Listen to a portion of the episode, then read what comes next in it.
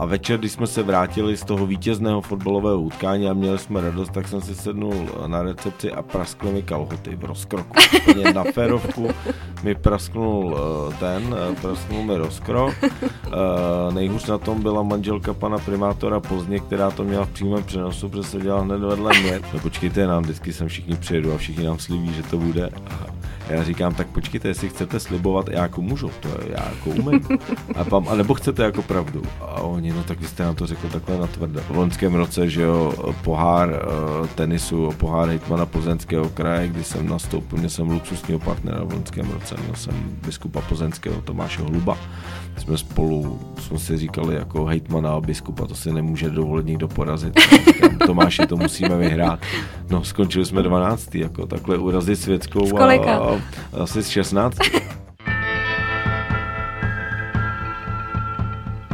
Divoký západ.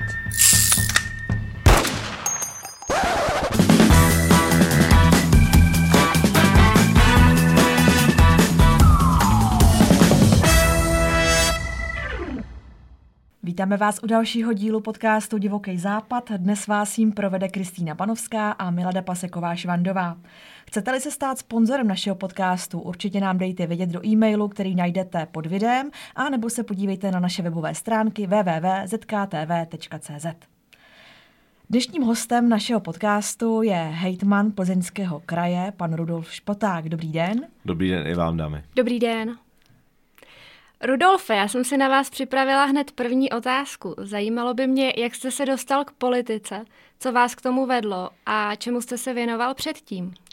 Tak politici já jsem se dostal omylem, jak se to tak většinou jako stává. Eh, mě oslovil eh, můj eh, kamarád v Domažlicích, tehdy v roce 2018 před komunálními volbami. Asi tak jako spousta politiků většinou vstupuje přes tu, tu městskou obecní politiku s tím, že by bylo potřeba s městem něco udělat, dát tomu nový vítr a tak kdy on mě oslovil, aby s nimi kandidoval na kandidáce, eh, tak jsem se ptal, a to budeme jako nějaký nezávislý. On říká, ne, ne, ne, já už jsem čtyři roky u Pirátů. A já říkám, Ježíš Maria, zrovna u Pirátů.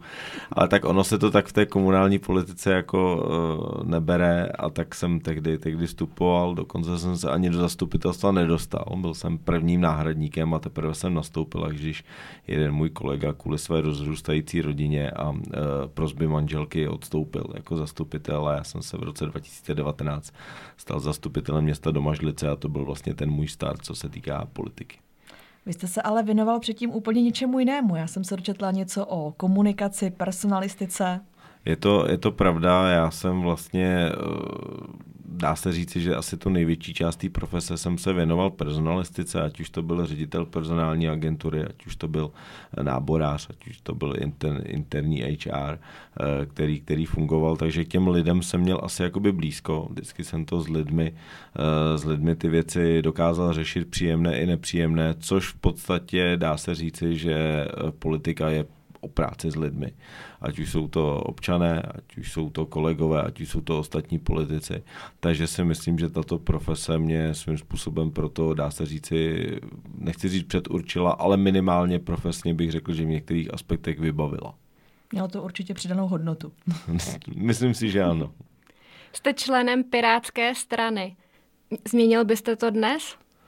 Já si myslím, já si myslím, že ne. Eh, ono, ono jsou eh, dva, dva typy lidí, kteří eh, vstupují do strany a pak se stávají politiky a pak jsou lidé, kteří se chtějí stát politiky a hledají tu stranu, která mu je nejbližší z hlediska těch ideí, těch programových věcí a já sám za sebe jsem asi ten, ten druhý případ, kdy potom, co jsme vlastně opravdu začali v té komunální politice dělat domažlicích změny, nebo se minimálně o ně snažit, tak jsem se rozhodl, že bych to chtěl zkusit dál a věnovat se té politice víc. A tím, jak jsem poznal Piráty a poznal jsem ty jejich eh, základní ideje, programové pilíře, tak jsem si řekl, že ano, pokud mám spojit svoji politickou kariéru, tak ji uh, spojím, spojím Piráty, s Piráty a uh, není to tak, že bych já chtěl uh, měnit ten dres třeba, nebo že bych to měnil, ale pojďme to udělat obráceně. Tak pokud se mi něco v Pirátské straně nelíbí, a určitě v každé straně takové věci jsou,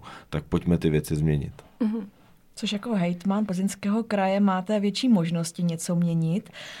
Co obnáší tato pozice?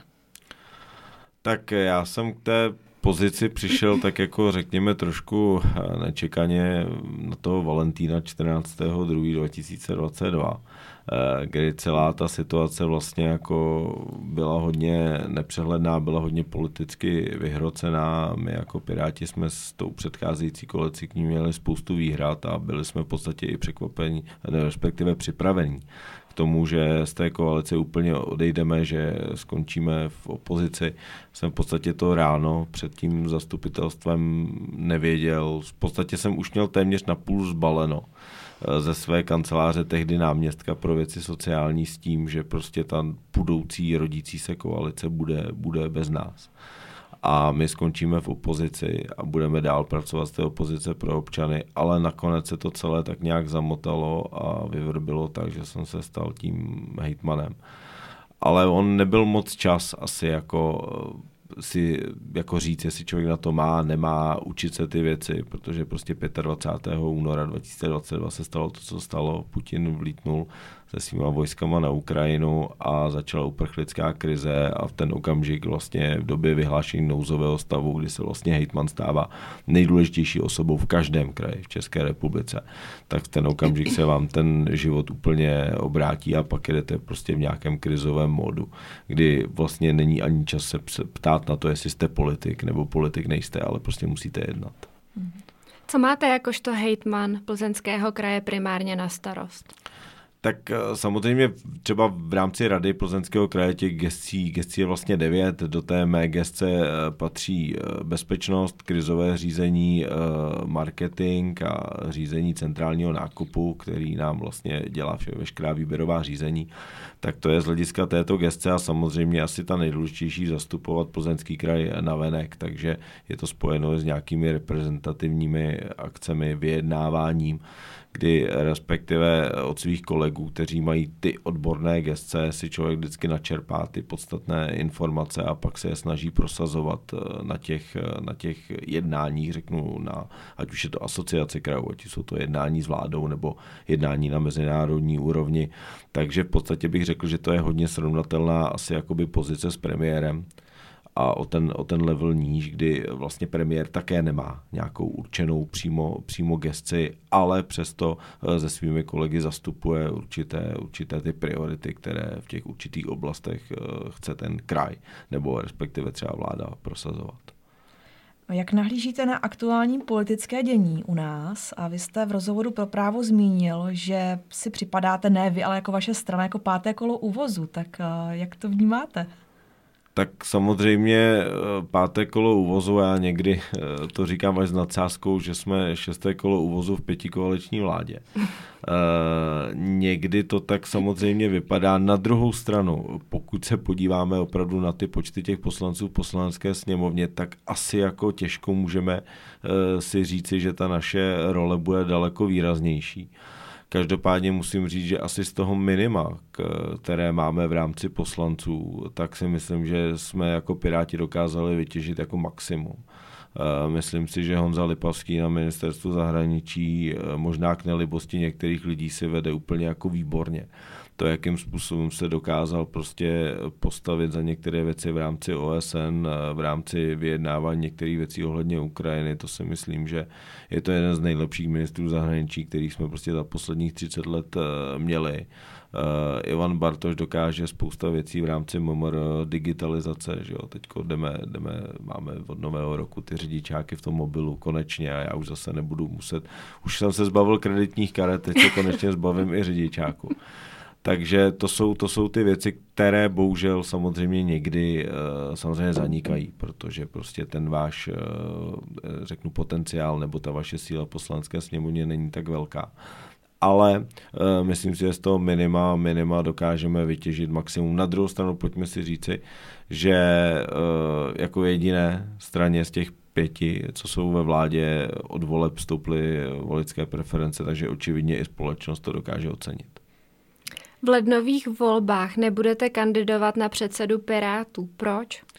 Tak já jsem nezískal žádnou nominaci uh, z žádného kraje v České republice. chtěl jsem více pozvednout ten prapor těch regionů, protože se někdy jako zapomíná na ty regiony.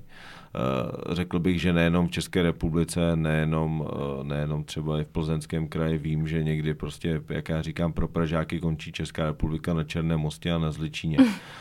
A pro Plzeňáky někdy občas Plzeňáci mají tendence si myslet, že Plzeňský kraj končí u Makra. Nekončí. Všude, všude žijí lidé a lidé potřebují, eh, potřebují naší součinnost a naší spolupráci. Takže jsem chtěl zvednout ten prapor těch regionů, Každopádně ctím to, že asi eh, nejsem tak ještě známý politik v rámci pirátské, pirátské strany, aby, aby mi dali důvěru to, abych se o pozici předsedy uh, ucházel. Každopádně pro mě osobně to byla velká zkušenost potkat se i s kolegy z jiných regionů, podiskutovat si o těch, o těch uh, náhledech, takže to byl, ten, to byl ten výsledek a uvidíme, uvidíme, jak to bude vypadat dál. Jaké jsou vaše vize, které se týkají plzeňského kraje? Tak my samozřejmě jako spousta, spousta krajů v České republice máme problémy s vylidňováním venkova. To si pojďme říct úplně na rovinu. Spousta lidí chce do měst, chce tam, kde je vlastně maximum těch služeb, maximum eh, toho využití. Takže primárně my musíme, eh, ty, pokud chceme udržet lidi na venkově, tak musíme jim dát ten, ten komfort to znamená primárně doprava, ať už jsou to silnice, ať už je to veřejná doprava. Na druhou stranu jsem rád, že vlastně doprava v Plzeňském kraji je v podstatě nejlevnější regionální dopravou v České republice což eh, svědčí tomu, že se tomu dlouhodobě věnujeme. Samozřejmě 6 000 km silnic druhé a třetí třídy nejde opravit eh, ze dne na den. Na druhou stranu, kdybychom je začali všechny opravovat ze dne na den, tak by ta doprava skolabovala tak jako tak. Eh, takže to jsou, to jsou ty věci posouvání v rámci digitalizace, prostě vysokorychlostní internet, dostupnost eh, lékařské péče, to jsou všechny ty věci, které eh, nemůžete kumulovat do toho, do toho jednoho centra. A pokud chcete udržet lidi na venkově, tak musíte se soustředit i na tyhle ty věci, protože pak opravdu prostě bude Praha, bude Plzeň, budou Karlovy Vary a pak prostě nebude nic to je věc, eh, kterou, které musíme prostě zamezit a má to nějakým způsobem, když se prostě podíváme 100-200 let zpátky, tak vždycky hmm. eh, ty lidé odcházeli do těch velkých, eh, velkých měst z důvodu výdělku, lepšího živobytí a v podstatě tomuhle se musíme snažit v tomhle jakoby zabránit. Máte ale zase lepší pozici než my tady v Karlovarském kraji. Tady je to poněkud náročnější, právě že utíkají z Karlovarského kraje do Plzně. A co byste třeba poradil v téhle oblasti Karlovarskému kraji? Tak samozřejmě je to složitá otázka, ono se navazuje na tu, na tu historii, která prostě byla. Je to otázka těch generací. Eh, samozřejmě musím říct, že ta nejdůležitější věc je asi jako doprava. To si myslím, že napojení na Prahu, napojení na Plzeň, eh, to jsou projekty, které samozřejmě jsou primárně v gestích státu, ale je potřeba tohleto uh, řešit. Já když řeknu spojení Plzeň-Praha, tak pokud se někdy, řekněme, v horizontu 5-7 let dostaví uh, to chlovický tunel u Berounky, tak jako spojení mezi Plzní a Prahou Smíchov bude 49 minut, což ten okamžik nemáte důvod se stěhovat do Prahy a prostě budete dojíždět z Plzně, protože za 49 minut se nedostanete ani z malé strany na Smíchov kolikrát. A toto samé si myslím, že platí právě o Karlových Varech a pak to samozřejmě bude přilékávání nových potenciálních investorů, nějakých s přidanou hodnotou, že jo, řekněme si Polygon, eh, který, který vznikl vlastně v Sokolovské pánvi, tak prostě jeden z těch prvních vlaštovek, kam by měla i Česká republika snažit se eh, to, to směřovat. Jste hejtmanem plzeňského kraje. Z Plzně i pocházíte? Ne, ne, ne, já jsem eh, celoživotní jako domažličák, přestože v mým CV najdete, že jsem se narodil ve Stodě, a což teda pokud se podíváte na všichni, kteří se v 80. a 70. letech narodili v září nebo v říjnu, tak se narodili mimo domažlice, protože vždycky na podzim se malovala porodnice. Mm-hmm. Takže my jsme, my jsme rozeseti po Plané, Klatové, Chostodě, Plzni, takže přestože jsem teda a někde dokonce někdo uvedl, že jsem rodák ze Stoda, ne, ne, ne, nejsem rodák ze Stoda, ale narodil jsem se tam. Pak jsem zbytek života strávil v Domažlicích na, na, na Chodsku takže jsem poznal i vlastně tu eh, přidanou i odvárcenou stránku toho příhraničí těch regionů. Mm-hmm. Navíc dnes, když se podíváte, tak v radě plzeňského kraje, což nikdy nebylo, tak z těch devíti členů je pouze jeden skoro plzeňák, bývalý hitman Josef Bernal, který je ze Štěnovického Borku, což řekněme, že je co kamenem dohodili, uh-huh. to ještě okres město. Jinak zbytek těch naši, našich kolegů nebo mých kolegů je prostě z celého regionu Plzeňského kraje, od Sušici až po Kazněv, mm-hmm. což je opravdu skvělá věc, že se snažíme právě ty regiony podpořit úplně maximálně a ne- nekoncentrovat do toho velkého centra, kterým je Plzeň, která si myslím, že spoustě otázek si poradí sama. Jaké má podle vás Plzeň přednosti? Tak v čem byste vypíchnul, že je ojedinělá? Tak Plzeň jednak je ojedinělá svojí polohou. Poloha, která byla v těch minulých, řeknu, před za dob totality, vlastně to byla ta nározdníková zóna, kde se nic toho moc jako nedělalo uh, u té železné opony a je ta unikátní poloha uh, u Bavorska a u Horní Falce, ze kterou musím říct, že máme úplně vynikající Eh, vztahy čím dál více se zlepšují. Ono to možná bude tím, že jsem čtyři roky v Horní Falci pracoval. Takže se nám podařilo opravdu ty vztahy navázat a ta poloha u toho Bavorska je v tomhle jako jedinečná pro, eh, pro spolupráci z hlediska firem, spolupráci z hlediska uh, studentů, uh, pracovníků. Na druhou stranu je to, jste kousek do Prahy, když není zacpaná D5, jste opravdu za hodinu z Plzně nebo z plzeňského kraje, jste, jste v Praze, což je taky obrovská, obrovská výhoda. A pak si myslím, že to je skvělá výhoda, jsou prostě pracovití lidé, kteří v Plzni jsou Eh, plzeňáci a lidé v plzeňském kraji vždycky jako věděli, že nejde si úplně jako spolehnout na Prahu a že si musí poradit sami což opravdu poznávám v každém segmentu od zdravotnictví po strojírenství, že prostě víme, že nám jen tak někdo nepomůže. A že v dobách, kdy se prostě za totality na nás, na ty západní Čechy tak trochu eh, zapomínalo, ještě jsme měli ten vroubek, že se nás dovolili osvobodit američané. Takže eh, tady uh, jsme si vždycky dokázali jako pomoct sami. A to já jsem na občany Plzeňského kraje nesmírně hrdý. Pro každé město je důležitý cestovní ruch. Jak vy vnímáte zlepšení cestovního ruchu v Plzni? Změnilo se něco? Tak eh, Plzeň si myslím, že z hlediska cestovního ruchu je na tom jako dobře. My eh, si klademe spoustu otázek a snažíme se spíš ty turisty, když už nám přijedou do Plzně, logicky pivovar, eh, zoologická zahrada, náměstí, krásné centrum, pivovarské muzeum, Eh, fotbal, hokej, házená, spoustu věcí, za kterou lidé do Plzně jezdí, aby se nám i rozprostřeli víc po tom plzeňském kraji, aby dojeli do Přeštic, do Mariánské týnice, do kláštera v Kladrube, který je nádherný, eh, aby se nám víc jako do regionu rozptýlili, aby tady třeba jednu, dvě noci zůstali. To jsou věci, na které se snažíme soustředit obrovsky musím říct, a to já si přeju, aby se nám to někdy podařilo, tak když jsem se bavil s těmi odborníky na různých veletrzích, protože naštěvuje Plzeňský kraj veletrhy i mezinárodní, tak absolutně nejlepší reklama, která se vám může stát, že tam u vás natočí jeden díl seriálu na Netflixu. Mm-hmm. Ideálně americké komprodukce. A v ten okamžik eh, garantuju, že prostě budete mít návštěvníky z celého světa, protože ta filmová turistika obrovsky získává jakoby na, na významu. A my třeba i v tomhle pracujeme, my jsme navýšili vlastně asi ze dvou na 8 milionů eh, dotační titul právě eh, producentům filmů, aby se víc filmaři soustředili do plzeňského kraje, protože to je taková ta jedna z věcí, která chcete to vidět a pokud ten film je úspěšný, chcete vidět to místo, kde ten hlavní hrdina eh, stál. To se stalo obrovsky populární a my právě v tomto jsme začali daleko víc třeba podporovat tu filmovou tvorbu. Není to taková ta klasická možná odpověď, kterou jste čekala, eh, co se týká jakoby podpory toho cestovního ruchu.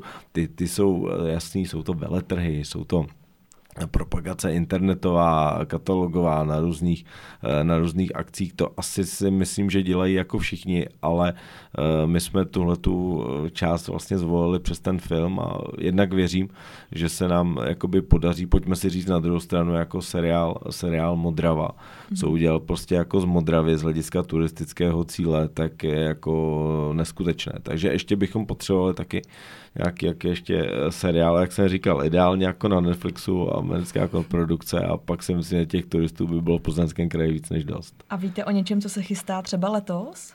Tak my jsme uh, dokonce teďko prošel premiérou film na konci loňského roku, uh, jmenoval se Hádej Matildo, uh, bylo to s Karlem Rodenem, Reginou Rázlovou hmm. a tam se dokonce jedna scéna. Možná Tancuj Matildo, že? Pardon, Tancuj Matildo. Já jsem na to totiž včera koukala jako na ukázky. Eh, Tancuj Matildo, tak tam uh, právě, když přichází Karl Roden žádat na sociální odbor právě pro dávky, aby si mohl starat o svou maminku, tak přichází na sociální odbor, který teda ve skutečnosti je odbor cestovního ruchu a byl na krajském úřadě v Plzni. Takže tam, tam pár těch scén bylo a my jsme tento film, tento film podporovali, ale to je jedna z věcí, kterých si vzpomínám, ale opravdu říkám ročně je to řekněme, řeknu pět až osm projektů, které větší či menší částkou eh, podporujeme tím, že právě jsou realizovány v Plzeňském kraji. Takže i plzeňský kraj podporuje kreativní průmysl, Tinko, No určitě, musí. Musí, musí. Patří to, patří to prostě k té době, patří to prostě eh, k tomu 21. století a my v tomto nesmíme zůstat pozadu. Nehledě na to, že po covidu se snažíme dohnat, co to jde a přišli tak... jsme o, o řadu vlastně filmových produkcí asi za tu dobu, takže... To určitě, eh, já si ale přesto myslím, když se s kolegy bavím, že český film je pořád na tom v dobré kondici, že by mohl být na tom ještě trošku hůř.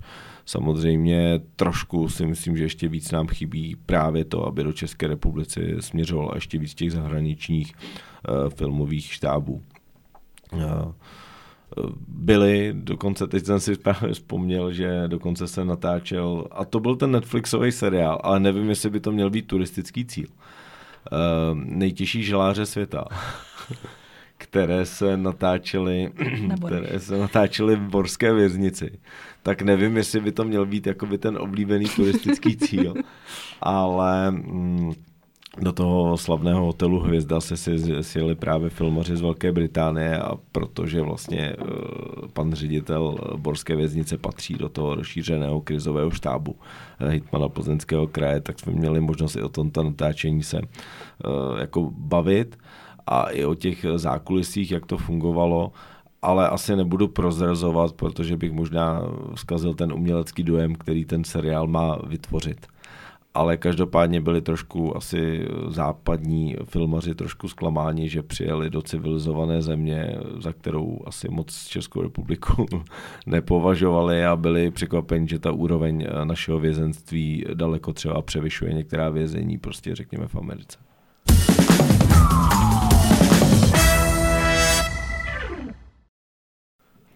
Co je podle vás nejdůležitější na komunikaci s občany? Upřímnost Opravdu ta upřímnost se mi vždycky uh, vyplatila. Uh, někdy uh, je pro ty lidi možná šokující. Já si opravdu pamatuju, když jsem nastoupil jako náměstek pro věci sociální, tak jsem přijel někam za starosty a teď jsme diskutovali a já prostě jim na rovinu říkám, helejte, na tuto prostě peníze nebudou. Následující dva roky prostě nepočítejte, že na, tu, na takovýhle typy projektu dostanete byť jedinou korunu. A oni jako byli úplně v šoku a říkali, no počkejte, nám vždycky sem všichni přijedu a všichni nám slibí, že to bude. A já říkám, tak počkejte, jestli chcete slibovat, já jako můžu, to já jako umím. A, pam, a nebo chcete jako pravdu. A oni, no tak vy jste nám to řekl takhle natvrdo. A pak, když jsem tam přijel po druhý asi za půl roku, tak říkali, my si vás strašně ceníme, že jste nám to jako řekl úplně takhle jako na férovku. A já říkám, já si prostě ty upřímnosti cením a strašně rád jsem k lidem upřímný. A ačkoliv to v ten první okamžik není třeba úplně příjemná zpětná vazba, nebo se to některých lidí může dotknout, tak z toho dlouhodobého hlediska eh, musím říct, že se mi to vždycky vyplatilo být upřímný. I když někdy ta prvotní reakce není úplně jako nadšená a zralá na obětí ale na druhou stranu, pokud někomu chcete lhát nebo chcete někomu něco slibovat, tak se potom do těch lží a slibů zamotáte. A když je člověk celou dobu upřímný, tak se může každý den ráno na sebe podívat do zrcadla a vlastně ve finále nemá, nemá co ztratit. Tak jak se říká, lež má krátké nohy. To je asi, to je asi pravda, ale ta, jakoby, mě se vždycky ta upřímnost, upřímnost vyplatila. Takže nejste politik populista? Já si na to moc asi jako nepotrpím, mě to hlavně asi jako nebaví být jako populista, protože dělat, eh, dělat populární rozhodnutí a tak, aby se líbili všem. Za prvé, nikdy se jako nezalíbíte všem, to tak jako pravda je. Navíc eh, se říká třeba o ženách, když tady mám dvě dámy před sebou, že eh, žena neví, co chce, ale nedá pokoj, dokud to nedostane. A to nebylo nic proti dámy vám, ani proti posluchačkám, ale uh, to samé je s lidmi, prostě nikdy se nezavděčíte všem. Uh, všichni chtějí, abyste opravili silnici v okamžiku, kdy ji uzavřete, dáte tam semafory, tak dostanete vydáno, že se opravuje a proč zrovna teď. Uh-huh. To, to tak je a pokud právě budete chtít ti populisticky na jednu nebo na druhou stranu. Neexistuje žádná věc, kdybyste se zavděčili všem. Takže i v tom populismu pak musíte bruslit. A na druhou stranu je lepší to udělat tak, být prostě upřímný, jak to je a s tím v podstatě člověk pak může pracovat s naprosto klidnou hlavou. Já zase měla na jazyku pravda, pravda bolí někdy. To je pravda. je to tak. A na co byste řekl, že jste ve své kariéře patřičně hrdý? A teď nevím, jestli v té politické, nebo jestli ještě třeba si vzpomenete i na tu kariéru, která byla předtím.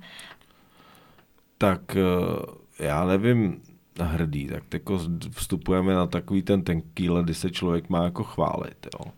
Tak to je takový těžký. No tak eh, člověk může být hrdý na to, že se mu povedlo splodit dva krásný uh, syny, tak to je taková ta věc, na kterou člověk asi jako hrdý, hrdý je.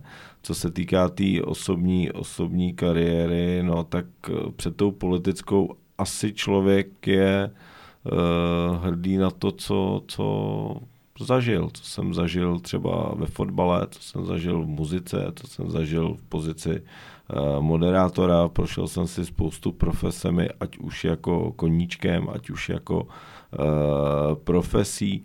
Strašně rád vzpomínám na ty čtyři roky, které jsem strávil v Německu na lakovně.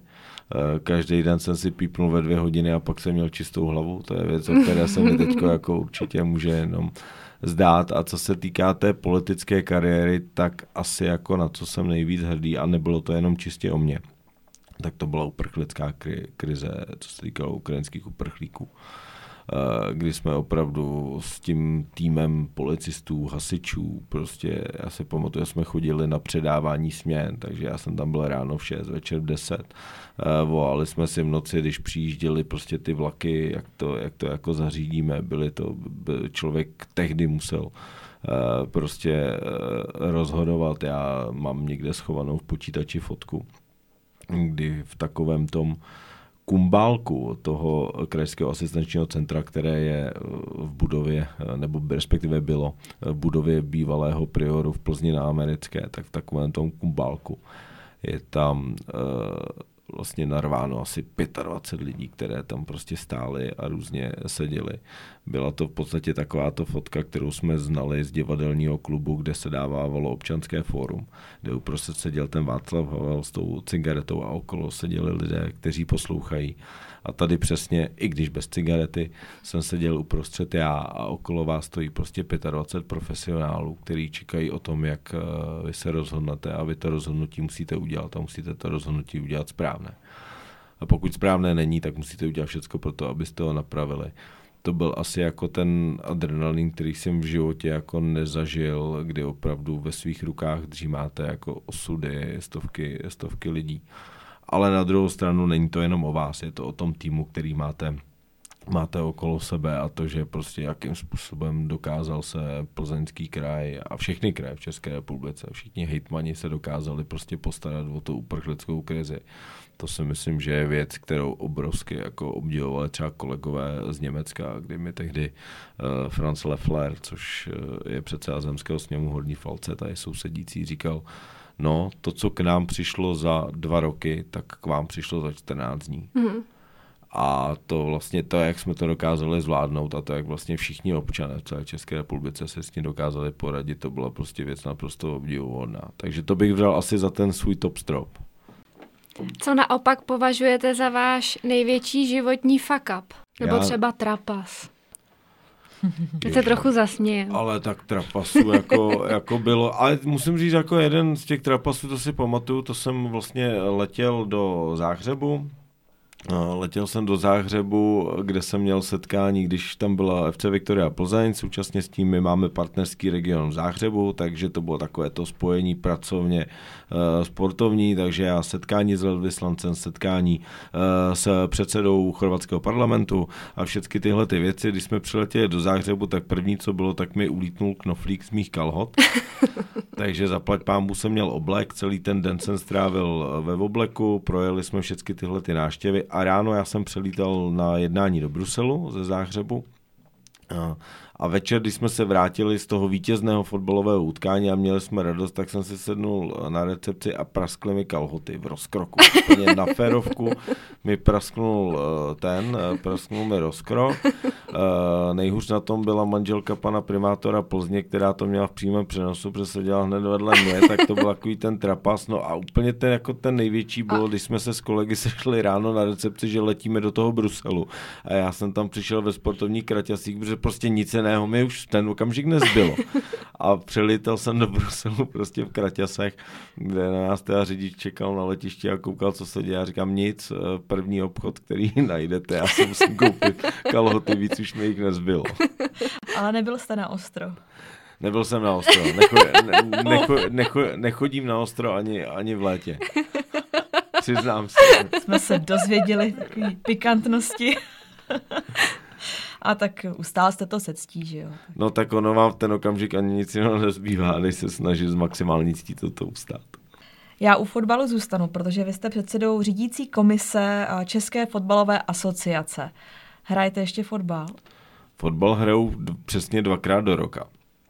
Eh, no, jednou až dvakrát do roka určitě každý rok eh, vyběhnu na, eh, vlastně na trávník Dusan Areny kde vždycky Viktoria Plzeň na konci eh, toho ročníku, někdy víc úspěšného, někdy méně úspěšného, pořádá vlastně pro svoje eh, partnery a sponzory a jako spolupracovníky eh, fotbalový zápas, který je vlastně na tom velkém, velkém stadionu, tak tam vyběhnu.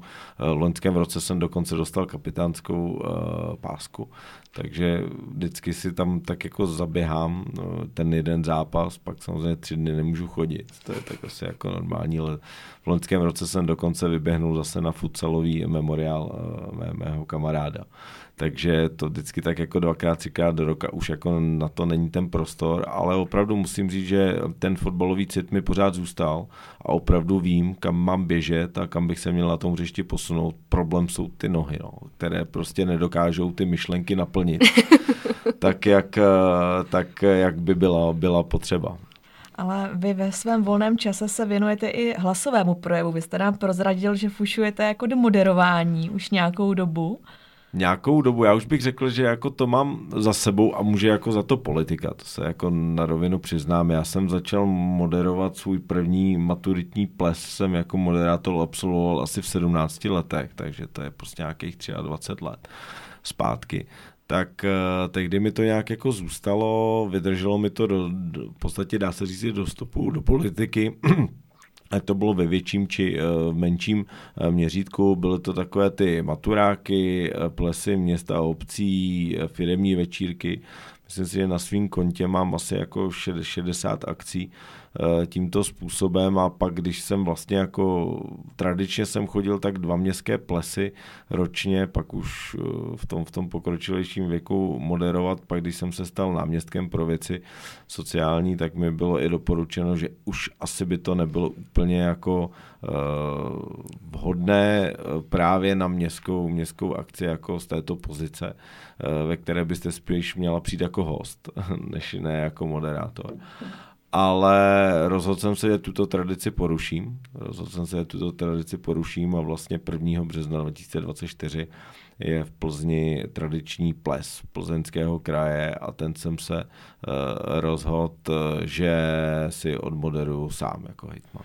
Takže tam vás můžou občané vidět i trošku v jiné pozici můžou, můžou mě vidět i, i v jiné pozici. Jsem, jsem moc rád, že se nám ten ples takhle jako podařilo zorganizovat. V podstatě to je poslední ples před krajskými volbami, eh, takže se mi podařilo domluvit eh, s Martinem Michalem a s Helenkou Vondráčkovou tím, že ona bude tou hlavní hvězdou, protože ona je více jak 11 let naší ambasadorkou v eh, domově sociálních služeb v Liblíně tam my jsme se poznali, tam jsme se zpřátelili a já jsem právě poprosil už v loňském roce Helenku, říkám, Helenko, hele, nevím, jak dopadnou volby, může se stát, že to je můj poslední ples.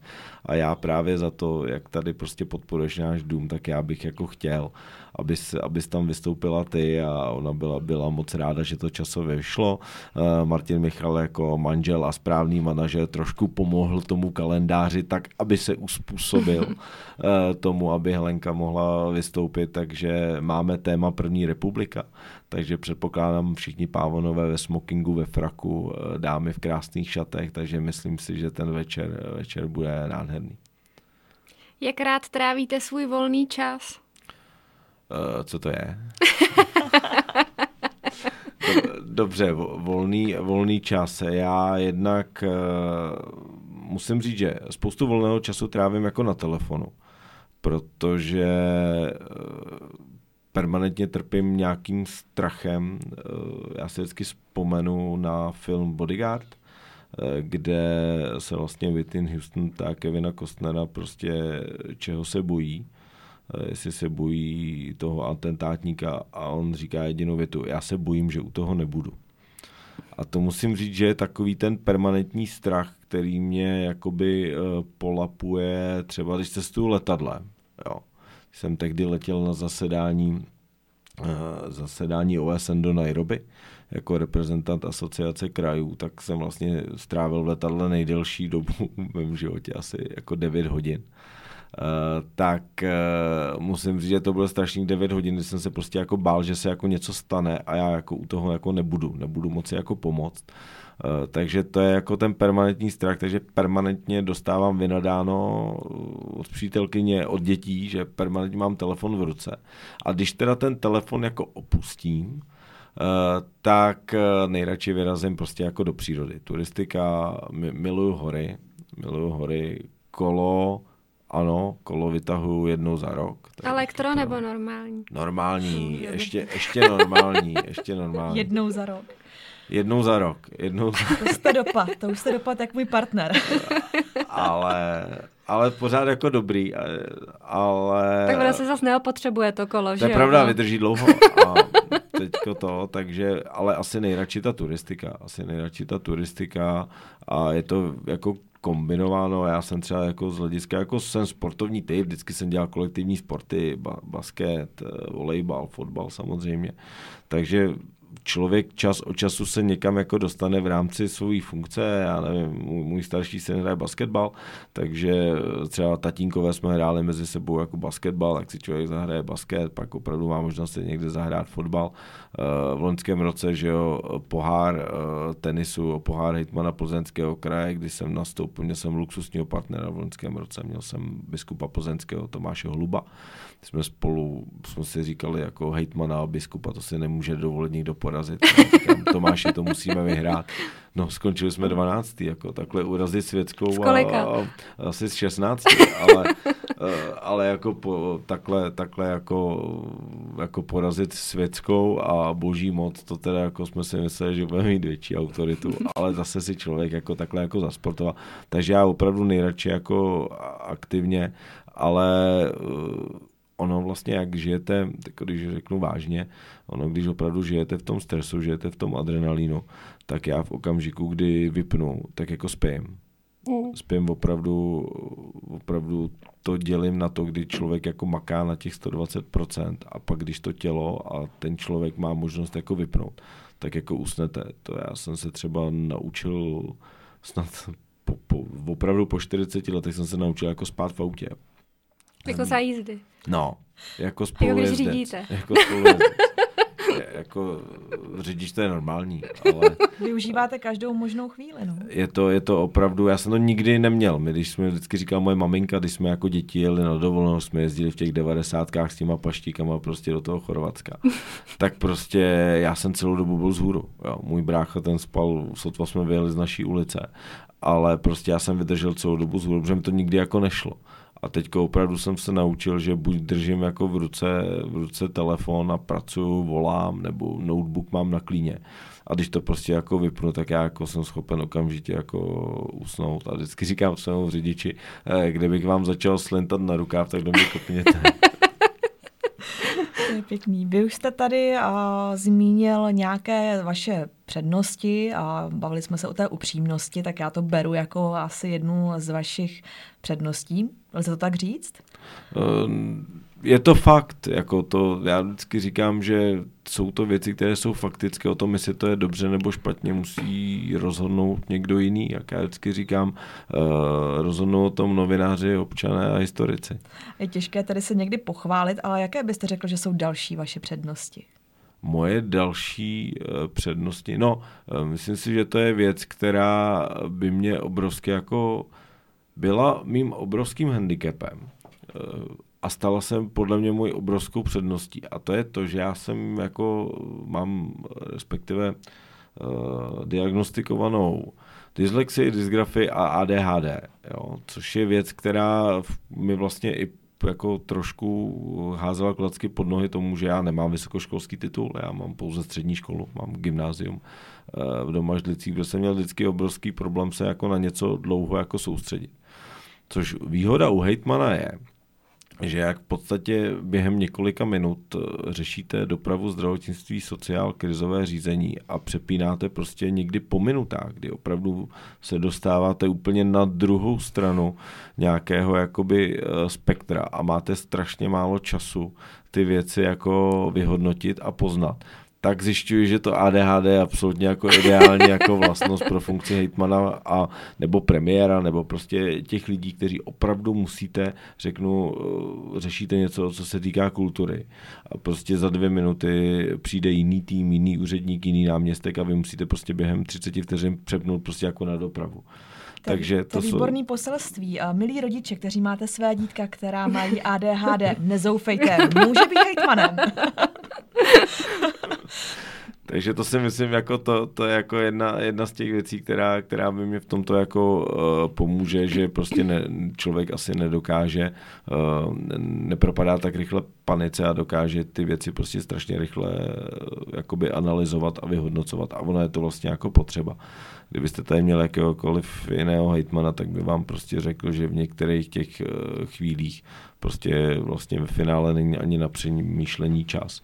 A musíte prostě vzít tvrdá data, musíte si vzít odborníky a prostě někdy během několika desítek minut prostě musíte udělat zásadní, zásadní eh, rozhodnutí. A to je asi jakoby ta jedna věc, že jsem se nikdy ta rozhodnutí jako nebál, nebál dělat, věřil jsem týmu a lidem okolo sebe a platí to, uh, platí to pořád. Tak to bych bral asi jako tu svoji uh, přednost ne, jak říkal Tomáš Garik Masaryk, no, nebát se a nekrást. a zápory? Jaké máte záporné vlastnosti? Zápory. Eh, jsem uh, absolutně nedůsledný. Jsem absolutně nedůsledný. Zaplať pábu mám okolo sebe výborný tým, který mě k té důslednosti jako nutí. Někdy proti mé vlastní jako vůli. A mé i nevoli, když mám něco udělat, když se mám něco napsat. Teď během toho, co tu větu říkám, tak mi v hlavě letí asi pět věcí, které jsem měl udělat do neděle a, a prostě nestíhám. Jako do té, co byla? Do té, co byla, do té, co byla. A takže to jsou, to se jako ta nedůslednost. Musím si říct, že jsem jako velmi nepořádný jako ne, ne, nemám rád permanentní jako dávání do komínku a tak dále. A mám to takzvaně etapicky. To znamená, že v okamžiku, kdy ten pořádek už je jako velký, tak si to jako srovnám jako do těch komínků a pak to zase počkám, až zase jako tam bude velký nepořádek a zase to jako vrátí. Není to tak, že bych jako dokázal v tom nepořádku jako fungovat, uh, fungovat celou dobu, ale prostě mám to etapicky. To znamená, udělá se pořádek, až je z toho velký nepořádek, udělá se znova pořádek. A to platí ať pro můj šatní skříň nebo prostě můj pracovní stůl. Takže jedu v tomhle způsobem, jakoby jedu, jedu jako v etapách. No. A pak ještě moje maminka říká, že jsem strašně hlučný. Tak to je dobrý zase, ne? To, nevím, jestli... ví. Eh, to, je, to je pravda, ale vždycky ona říká, nemůžeš mi to říkat potichu. Vám říkají Pepine třeba. Eh, to ne, ale uh, protože taky, že člověk vlastně ve finále při té pozici má možnost potkat spousta jakoby zajímavých lidí který vlastně si říká, že zná jenom vlastně jako z té televize. Jo. My jsme se obrovsky na, skamarádili na eh, Junior Festu, což je filmový festival pro děti a mládež, který byl na výjezdu z Bruselu. Jsme se skamarádili strašně s Jaromírem Hanzlíkem, který právě toho Pepina Pepina hrál, když jeho přítelkyně šla spát, tak my jsme si udělali jako pěkný večer spolu jako na baru a tam jsme to opravdu celé, celé jako probírali, ať už z hlediska politiky, nebo naopak člověka zajímá, jak to vypadá v tom uh, filmovém zákulisí jakoby, by herců, tak tam právě jako jsem to, to říkal, jak, jak vlastně mi také občas jako říkají, že řvu jako ten Pepin. A on právě jako říkal, že to bylo jako náročné takhle jako prostě tam dny a dny prostě jako hu, hu, hulákat až jako téměř jako ne, nepřirozeně a pak říkal, jak já jsem prostě večer sednul a byl jsem, byl jsem rád, že jsem měl absolutní klid a ticho a hlavně na mě nikdo nemluvte, protože jsem celý, celý den chodil v záběrech a hřeval jsem po pivovaru. Jaké jsou vaše politické ambice do budoucna? Politické ambice, no tak uh, asi to dělat dobře. Protože si myslím, že asi je jedno, jestli jste starosta obce, která má 100 obyvatel, nebo jestli jste premiér nebo prezident České republiky. Ale je to o tom, eh, jestli tu svoji práci děláte dobře. Já musím říct, že jsem nikdy nevěřil, že mě ta pozice toho hejtmana bude takhle naplňovat, jak naplňuje.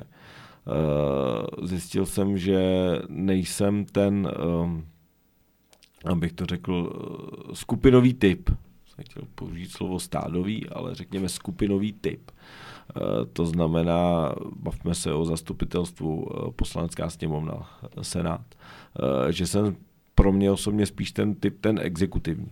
To znamená taková ta úroveň eh, starosta, hejtman, minister, premiér, takový ty věci opravdu, které, které jsou exekutivní a které jsou jako řeší a přináší ty každodenní eh, starosti, než prostě dlouhosáhle eh, diskutování o něčem, po případě o ničem. Eh, které, které v těch skupinových eh, vlastně jednáních jakoby je, tak tam jsem si zjistil, že tolik to moje místo není. A vlastně jsem to respektive zažírám, protože já jsem mimo jiné i členem eh, výboru regionu Evropské unie, které vlastně se skupuje 361 361 členů eh, z celé Evropské unie, ale nesmí to být ty, ti lidé eh, z té vyšší politiky, ale jsou to pouze zástupci regionů, měst a obcí. Takže tam je 12 zástupců z České republiky, já patřím mezi, mezi ně, takže mám možnost se tam jako potkávat na tom, na tom plénu a opravdu zjišťuji, že to, to co projde na tom plénu, Eh, tak mě až tak nenaplňuje. Obrovsky mě naplňuje to, že tam můžete potkávat a setkávat se na různých různých miniseminářích, setkáních, eh, u baru, u kafe. Můžete potkávat lidi z jiných eh, zemí, z jiných regionů, ptát se, jak to funguje v Rumunsku, jak to funguje v Itálii, co tam mají lepší, co tam mají horší, jak to děláte vy, jak to děláme my, spolupracovat na různých projektech. To jsou ty věci, které mě naplňují, ty, které mají jakoby ten, ten výsledek. Pak když se člověk vrátí na to velké, velký sál toho plenára, kde stojí, sedí těch 360 lidí a hovoří se hodiny a hodiny, eh, kolikrát přiznám se, že i jako o ničem, tak eh, tak eh, mě tolik jako nenaplňuje, ale to setkávání s těmi lidmi musím říct, že mi dalo neskutečně moc, protože my někdy tady v Čechách si jako myslíme, že je ta česká kotlina a pak někdy jako neexistuje. A ta inspirace v tom zahraničí eh, je, je jako nesmírně důležitá. Na druhou stranu zase jsem někdy jako hrdý na Českou republiku, když slyším, jak někde fungují některé, některé věci, tak na druhou stranu musím říct, že se jako máme fakt dobře. Takže ty vaše ambice jsou ještě se posunout politice Já, dál? Je to, je to asi jako o příležitosti, která jako přijde. Asi pokud by teď vzal jako Ivan Bartoš telefon a zavolal mi, že mi nabízí jako pozici ministra a kdyby to byla ta gestce, která by mě zajímala, tak bych asi jako takováhle nabídka se za mě asi jako neodmítá. To si pojďme říci, říci na rovinu. Na druhou stranu říkám, že v té pozici hejtmana eh, jsem se jako našel a kdyby pán Bůh a voliči dali, tak bych si určitě rád střihnul ještě jedno to volební období. Na druhou stranu si myslím, že a to platí u starostů, hejtmanů, u ministrů, že si myslím, že ten maximum eh, toho hm, funkčního a ideálního období by měl být prostě za mě jako dvou, dvou dobí, to znamená dvě ta, dvě ta období. Tři si myslím, že už je jako moc. Už je to, získáváte tu profesní slepotu, mm-hmm. nemá to takový to drive. Viděl jsem to na spousty jakoby starostek, kdy to první volební období se, nechci říct, rozkoukáváte, ale seznamujete se. Víte ty silné, slabé eh, stránky, které jsou. To druhé volební období, to už je opravdu to driveové, že opravdu víte, jak to funguje, už přesně víte, kam nestrácíte svůj čas maličkostmi, malichernostmi, už začínáte vidět, které věci jsou pro ten kraj či pro to město jako důležité. To si myslím, že je to nejplodnější období. A to třetí, někdo to dokáže, někdo ne, protože máme opravdu starosty, který fungují 30 let, tak pak už jakoby to je, to je v tomhle tom horší, ty tlaky jsou stejné, některé věci se vám stávají rutinní a tak dále a už tam logicky není, není prostě ten drive. Někdo to dokáže, někdo ne, ale já budu vycházet z nějakého pro mě osobně nějakého jako průměru. Pivo nebo víno? Uh, pivo. Becherovka nebo rum? Rum. Tričko nebo košile? Uh, no, košile. Hory nebo moře? No jasně, že hory. To bylo jasné. Platba kartou nebo hotově? Uh, hotovost já vůbec nenosím kartou, já bych se jinak ne, neuživil, ne? bych utíkal bez placení. Svíčková nebo guláš? No jasně, že svíčková. Modrá nebo růžová? No růžová samozřejmě. Pes nebo kočka? Uh, asi kočka. Fotbal nebo hokej? No jasný, no, fotbal. Čokoláda nebo karamel? No jasně, že čokoláda. Cokoliv dalšího by bylo úplně pase. Jako. No ne, ne, ne, samozřejmě ještě, kdybyste řekla gumové medvídky, jo, protože to je asi jako jedna z největších neřestí, který mám já a to jsou jako gumové medvídky, kterých já prostě jsem schopen prostě seš sníst. To můžete se, říct. No, prostě sežeru, no. prostě já jsem schopen sežrat jako večer prostě u televize půl kila gumových medvídků. A to prostě, to je taková to. Ale samozřejmě já mám problémy s krupavkama. Takže ano. samozřejmě já to dělám pro své zdraví. Pro své zdraví. Jo. Takže pokud mi někdo z posluchačů jako chce udělat radost a koupí mi gumové medvídky, tak jako to, to jsou věci, které mám. Je to lepší než lahev vína, tak je jako pytlí gumových medvídků. Mm-hmm. Tak eh, my moc děkujeme, že jste přijal naše pozvání a až přijedete příště, tak my vám koupíme ty gumové medvídky. Děkuju, budu se těšit, sám moc děkuju za pozvání, byl to příjemný čas. Ať se vám daří. Vám také. Naschledanou. Naschledanou.